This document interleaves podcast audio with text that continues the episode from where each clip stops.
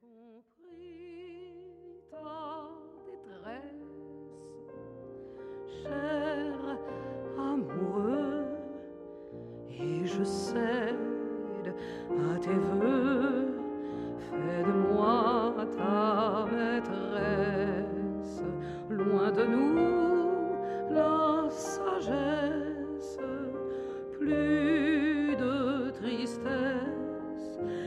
j'aspire à l'instant précis où nous serons.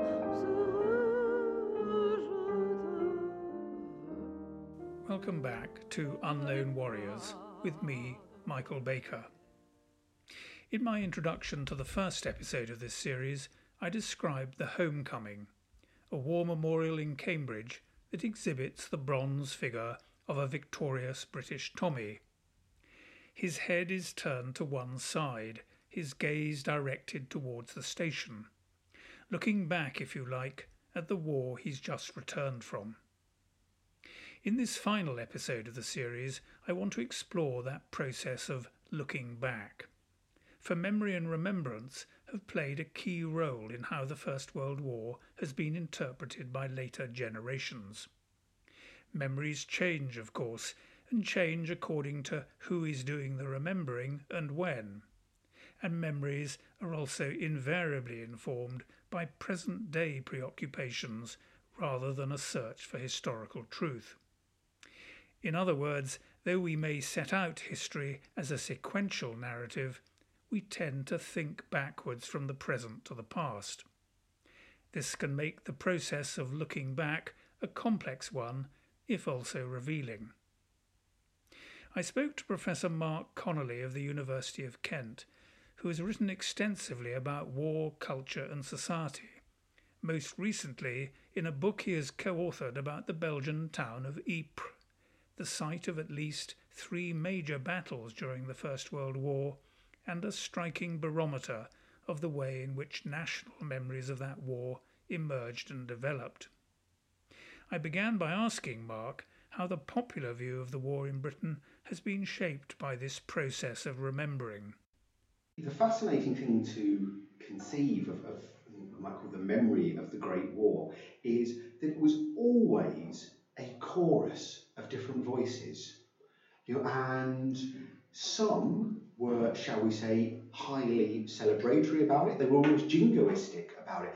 Others, of course, like the, the famous war poets, were often condemnatory. And I think what happened across the course of the 20th century was that we increasingly, certainly within Anglo Saxon culture and, and, and within the, the British Isles, we increasingly privileged smaller and smaller number of voices, and we forgot that they were part of a chorus. You know, there were always alternative um, ways of thinking about the, the Great War. Some people were actually contradictory. I mean, even someone as great as Siegfried Sassoon, you know, admits in the Second World War, well, you know, I think there probably is something wrong with, with the German mass mentality. Not perhaps with individual Germans, but there is something that's wrong with them, and perhaps they do need fighting. You know, and we tend to forget that bit about Sassoon because um, we, we only want one voice to come out. It's a simplified, narrowed down kind of idiot's guide to the war, rather than the rich complexity of the tapestry in the 20s and 30s. It's worth pointing out that the so called war poets, whose angry view still dominates the popular narrative of the First World War in Britain, were wholly unrepresentative either of British Tommies or most British writers of the time. But it was also the misfortune of the First World War to be followed a mere 20 years later by an even greater global conflict.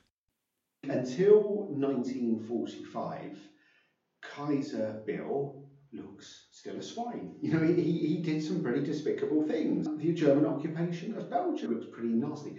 Of course, after 1945, and once the horror of you know, concentration camps and genocide comes out, then Wilhelmine Germany actually begins to look more like pantomime buffoonery. At, at worst, it was misguided, and so the unfair comparison uh, really starts to um, affect the way people conceive of the war. The Second World War could also trump the First in terms of heroics. Britain, in particular, with its Blitz spirit and solitary defiance in 1940, could stand proud among the victorious Allies who had rid the world of Hitler. By the same token, the Western Front suffered badly from comparison with the major battlefronts of the Second World War. The Somme, an advance of a mere seven miles over five months, at a cost of 420,000 British Empire casualties, looked decidedly unheroic, not to say incompetent and callous, when compared to the decisive and far less costly breakthroughs of El Alamein or D Day. So all those Western Front battle sites of the earlier war, remembered for their glorious self sacrifice in the post 1918 years, began to seem, after 1945, decidedly less positive or meaningful. What the Second World War etches onto them is a sense of military bungle and stupidity because so many of them are fought over twice but within a day or so. So in 1940, you know, the Somme and Ypres battlefields, boom, the British Army has gone westwards. It's disappeared off of them. In 1944, when they you know got the, the, bit between their teeth, the same is true. They get up to the old Western front line. The Guards Armoured Division straight across the Somme in a day. Ypres is taken really quickly. So in its own way, you know, that these sites of, of First World War hallowed memory the sheer speed of military operations over them in 1940 and 44 45 will add to a later sense of, well, what the hell were they doing in those four years then? Just how badly were those men led? You know, somewhere that you can skip over in a day took four years of fighting, what was that all about? And, and of course, what, what no one likes to really talk about, if you think of everyone's image of D-Day, it, it's that difference, isn't it, between what we might call academic history with a hard H and indeed what memory studies would do we weirdly telescope time in our memory about D-Day. There's D-Day and there's the breakout, almost as if they happen one after another. A few people who've got a little bit more military history savvy might know about things like the fighting for Caen, about Operation Goodwood and Epsom and all the rest. They might know that it was a bit of a slugging match, but there's still a sense in which the flash to bang is very, very quick. You know, there's no sense of Normandy being a battle for the British and Americans that's really quite Great Warish at times. No one conceives of it. It strikes me really deeply in those terms and what that means in terms of the loss of human life, what's going on there. You know, if we, if we kind of think of a like a, a, sort of collective photograph gallery, you might say, of, of the British Second World War, particularly from D-Day onwards. It strikes me, it's those wonderful photographs of the soldiers coming ashore, and then the next ones are of de Gaulle walking down the Champs-Élysées, of British soldiers in Brussels. There is joy, there is celebration, there is obvious victory.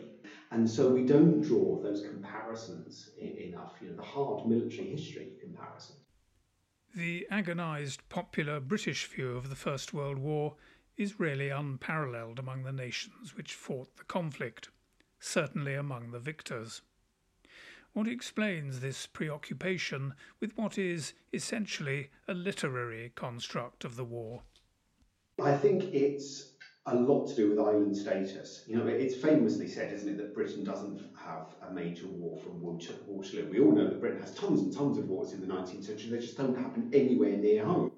The nations of continental Europe understood wars and what they meant on their very soil in a way that Britain escaped, certainly escaped for much of the 19th century. So 1914 begins in retrospect to seem like a cataclysmic shock because of the sheer scale of warfare and what it demands. So anyone that lived in France or you know, what becomes Germany in 1871 had got a, a big sniff of this earlier on. Austrians had sensed it in their wars against Prussia. You know, Italians had been through this in the 1850s and 60s. Their wars of unification, which have been incredibly destructive on their doorstep. So I think it, it left Britain in a slightly weird sense of splendid isolation about what war actually means.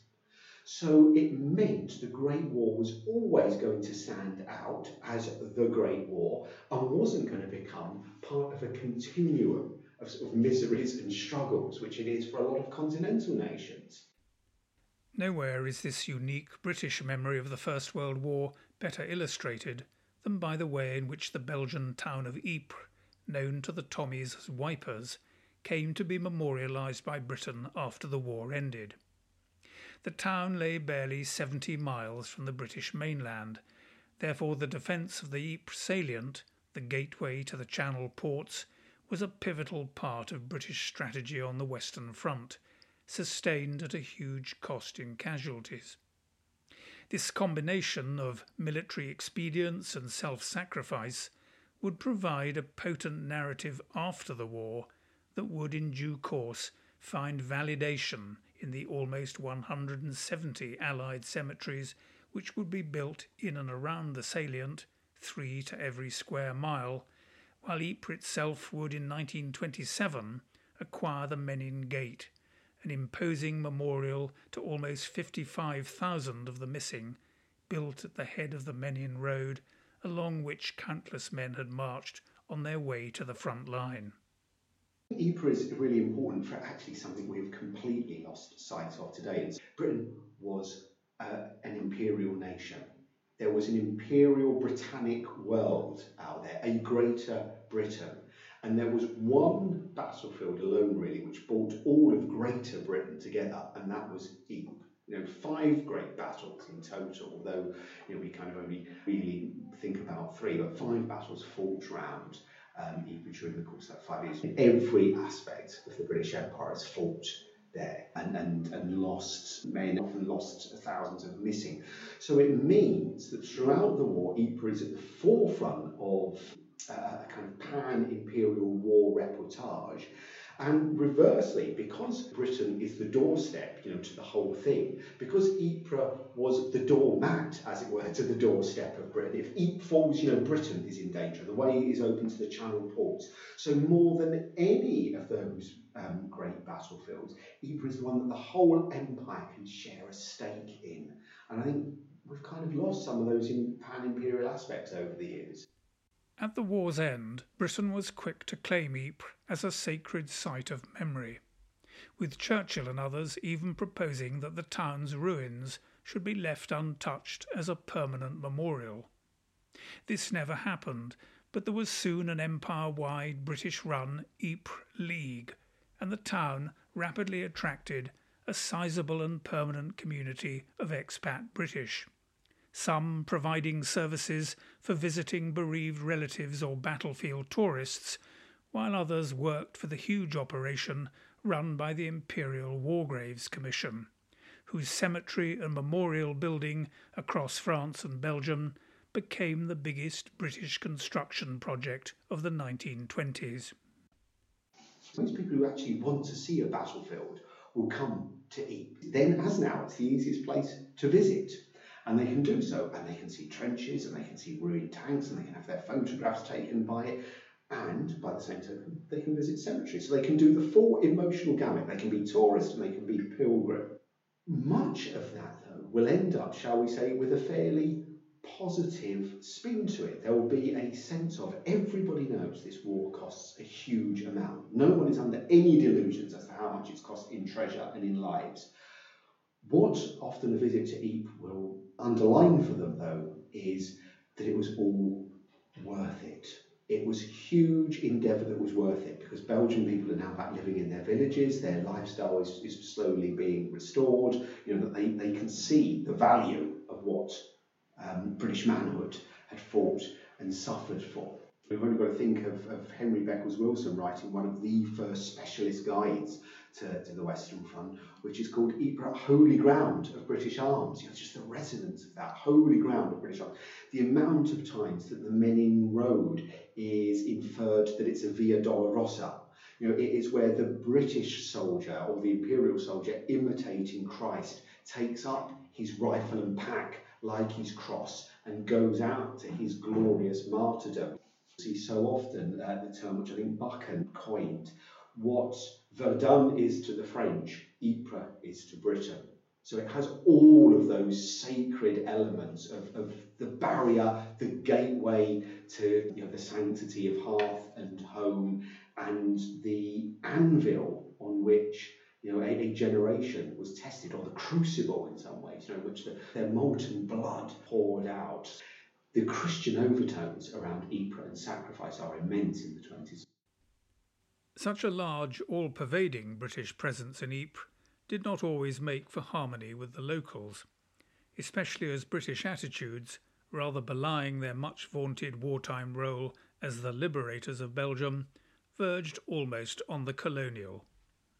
First of all, the, the British make it quite clear that uh, in some ways that they're going to marginalise their allies. The French may have done something but it was in 1940. It was all wrapped up by 1950. It wasn't really that important. And, and the far north of the salient, and that's where the Belgians were as well, um, you know, up, up towards the coast. So the true salient, the true Ypres battlefield is ours and our empire. Because it's going to be us visiting, locals should conform essentially to what the British want. After all, it's the only battlefield that the British want to buy lock, stock, and barrel, you know, or, or the, the, remains of the city of Ypres that, that Churchill famously in 1918 1919 is negotiating for. And Fabian Ware, the head of the Imperial War Graves Commission, is charged by Churchill to get on with this. You know, he's basically saying to Churchill, let me get this right.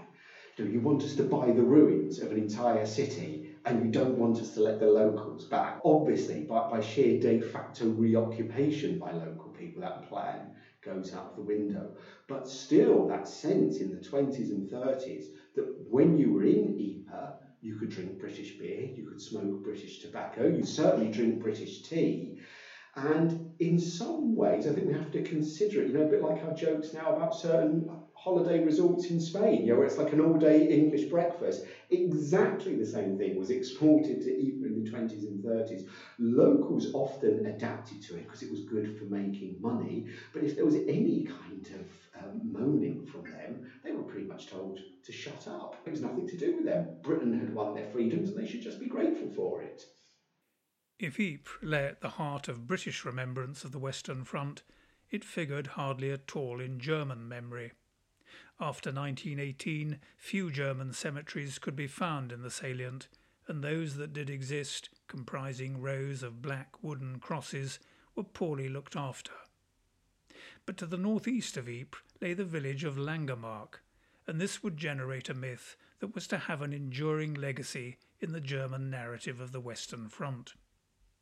The story went that in October 1914, as the Germans engaged with the Allies at the First Battle of Ypres, a company of newly recruited young German soldiers went into battle singing the German national anthem, Deutschland, Deutschland über alles.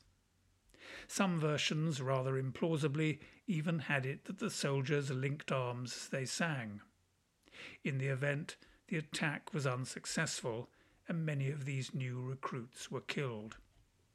For the Germans, know, in 1914, that final great gamble to try and make their initial war strategy work, Langemarck allows them, in, in you might argue, quite an Anglo Saxon way, to snatch a victory from the jaws of defeat. It's a spiritual victory. Young soldiers who had rushed to the colours in 1914, some of them you know, before their call up age, it allows the German press to um, portray them in much the same ways almost as the, the, the, British will portray its young men, you know, against seasoned Germans. That here was a generation of young German men innocent to war who were chucked in against the elite, the remaining elite of the British and French armies. All those pre war trained men who poured their firepower into them, but it was the one thing they couldn't break was the unconquerable spirit of Germania.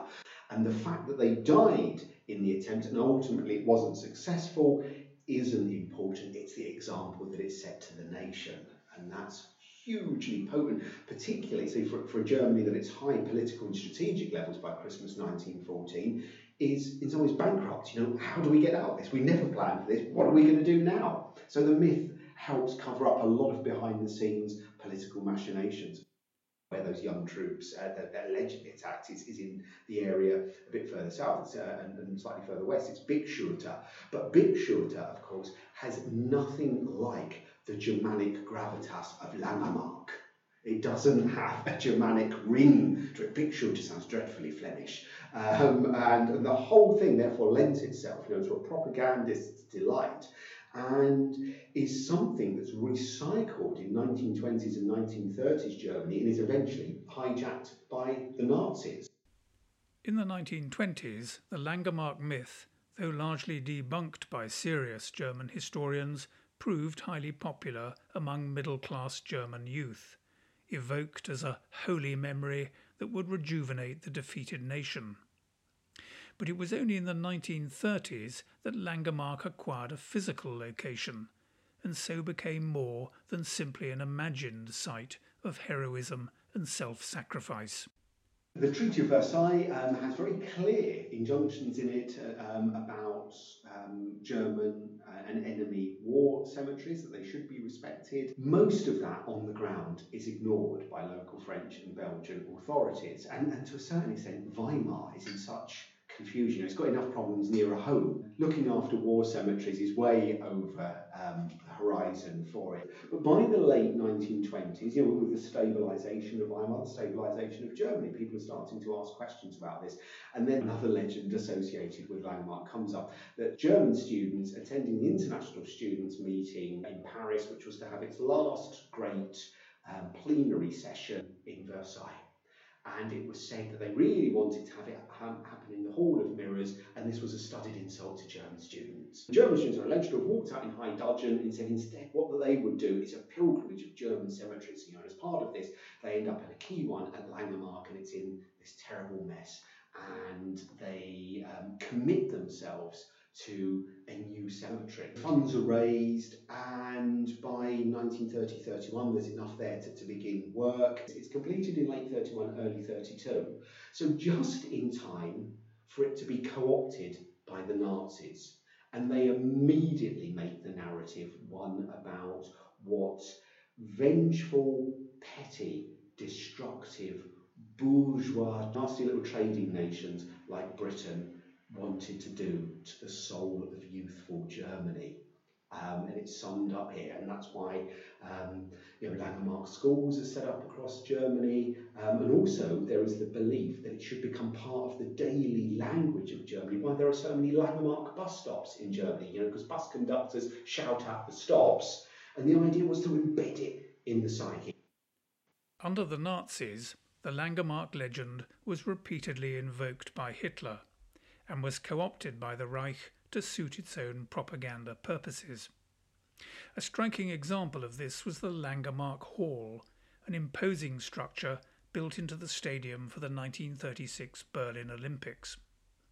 It created a solemn space where sporting prowess merged with military valour, and the Fuhrer's visit to the hall at the start of the games was carefully choreographed for maximum effect very rare that he kind of disappeared. But at this moment, he did. He was alone and he disappeared into the Langemark Hall to commune. I mean, again, giving it that kind of Wagnerian sense of the Hall of Odin somehow, you know, to commune with the ghosts of the dead and, and to somehow imbibe them and know that he is the, the lightning conductor.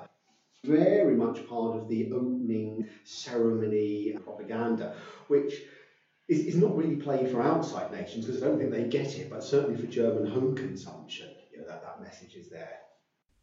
In June 1940, as the Germans rapidly occupied Belgium and France, Hitler made a well publicised visit to the cemetery at Langemarck, transforming it into a site of victory. But after the German retreat in 1944, Langemarck was never again invoked in Germany and the German cemeteries of the area once again fell into neglect. Ypres, too, from 1940 faded from British national consciousness, as the fall of France effectively shut down the Western Front. From 1945, the Somme, Gallipoli, and Vimy Ridge replaced Ypres in preeminence, with Passchendaele, characterized as war at its most hellish, becoming the dominant example of the futility of the First World War. But the truth is, for all nations in Europe, the Second World War utterly transformed the landscape of memory and remembrance. Everything is knocked into a cocked hat by the Second World War.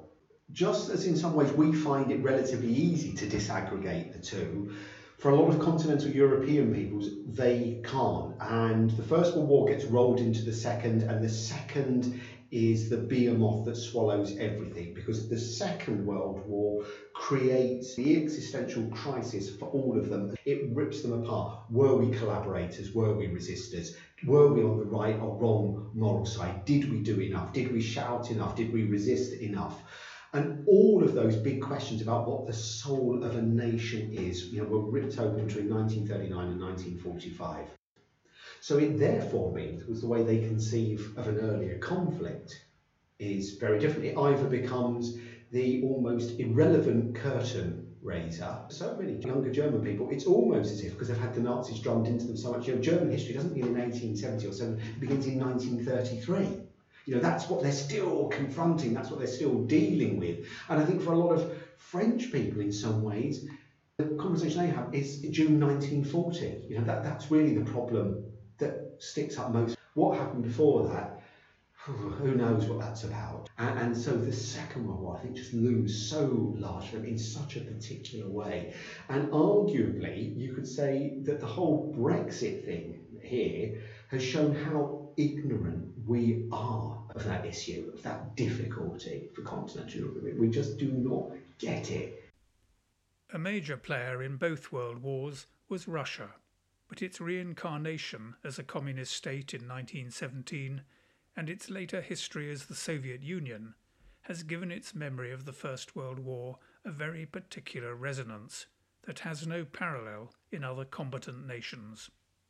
Again, what's fascinating here is the fluidity of memory or the fluidity of remembrance and commemoration. It, it's rubbery, it moulds itself to current political uh, you know, hegemonic ideas.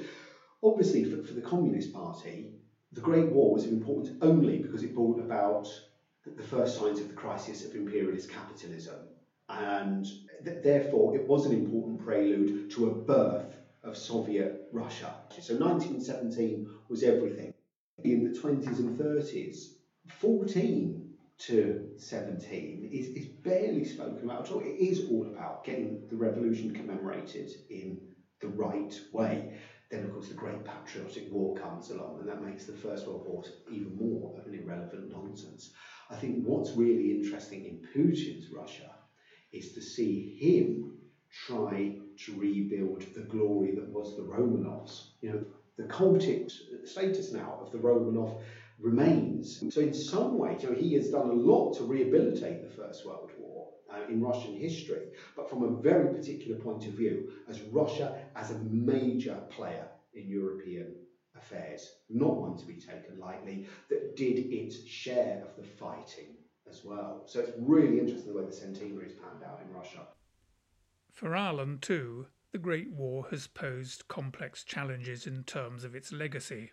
During the conflict, the island was violently torn apart by civil war in the Easter Rising of 1916, leading in 1922 to the division that still exists today between the Irish Republic in the south, nationalist and Catholic, and in the north, loyalist Protestant Ulster.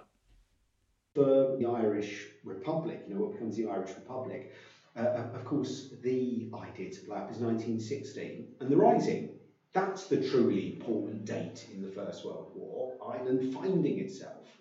But we have the anniversary of the Somme. 1916 could be portrayed, depending on what side of the border you were, as the symbol of great commitment to the Union um, and all the suffering that that entailed, or it was the moment when a new island began to emerge, one that had shaken off its chains, you know, of, of serfdom to Britain.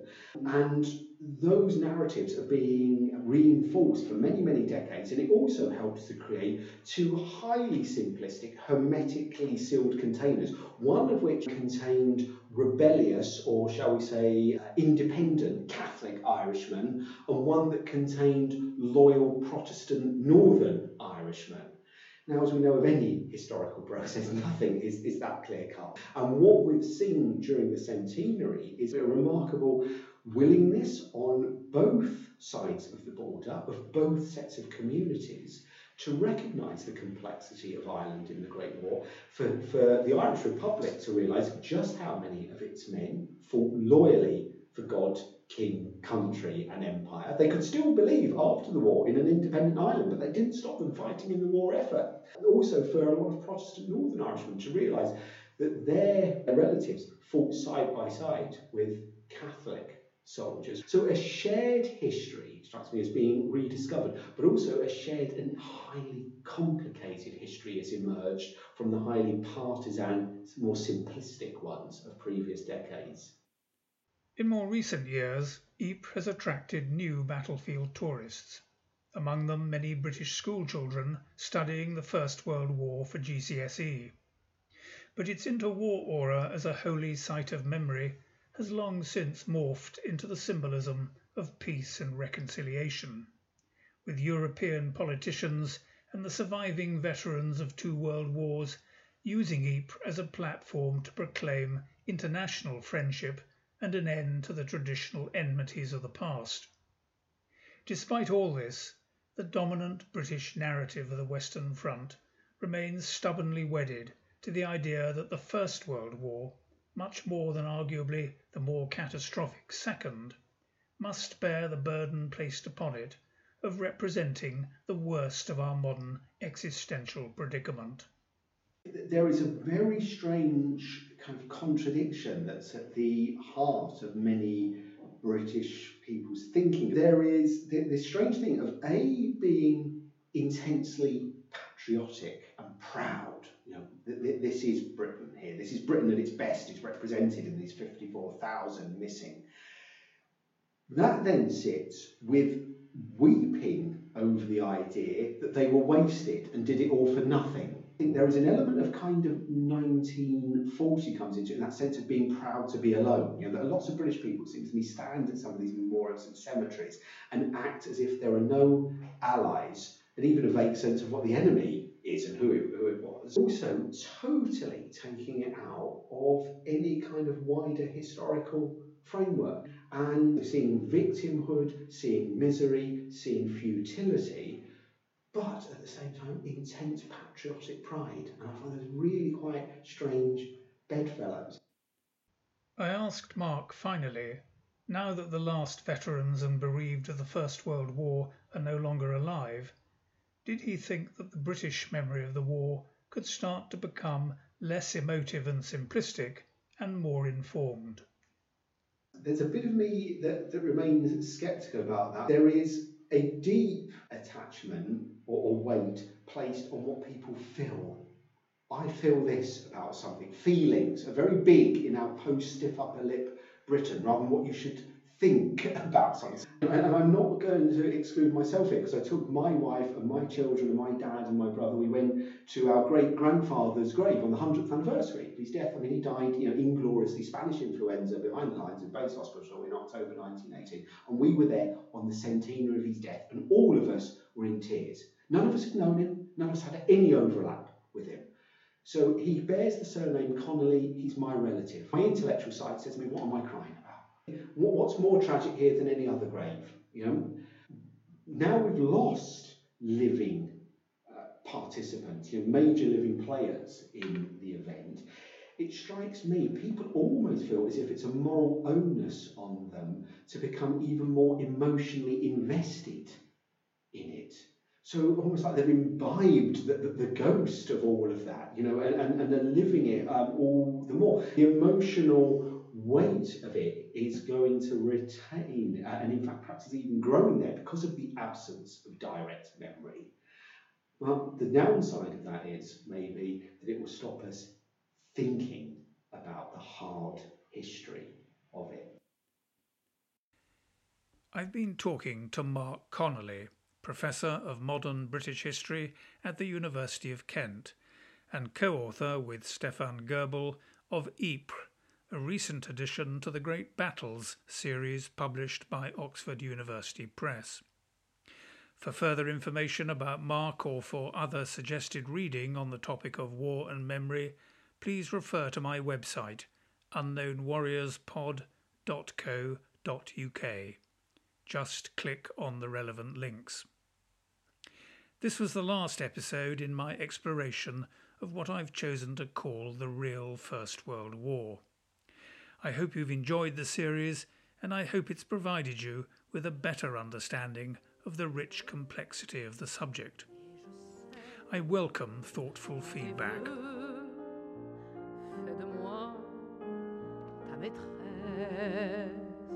Loin de nous la sagesse, plus de tristesse et j'aspire à l'instant précieux où nous sommes.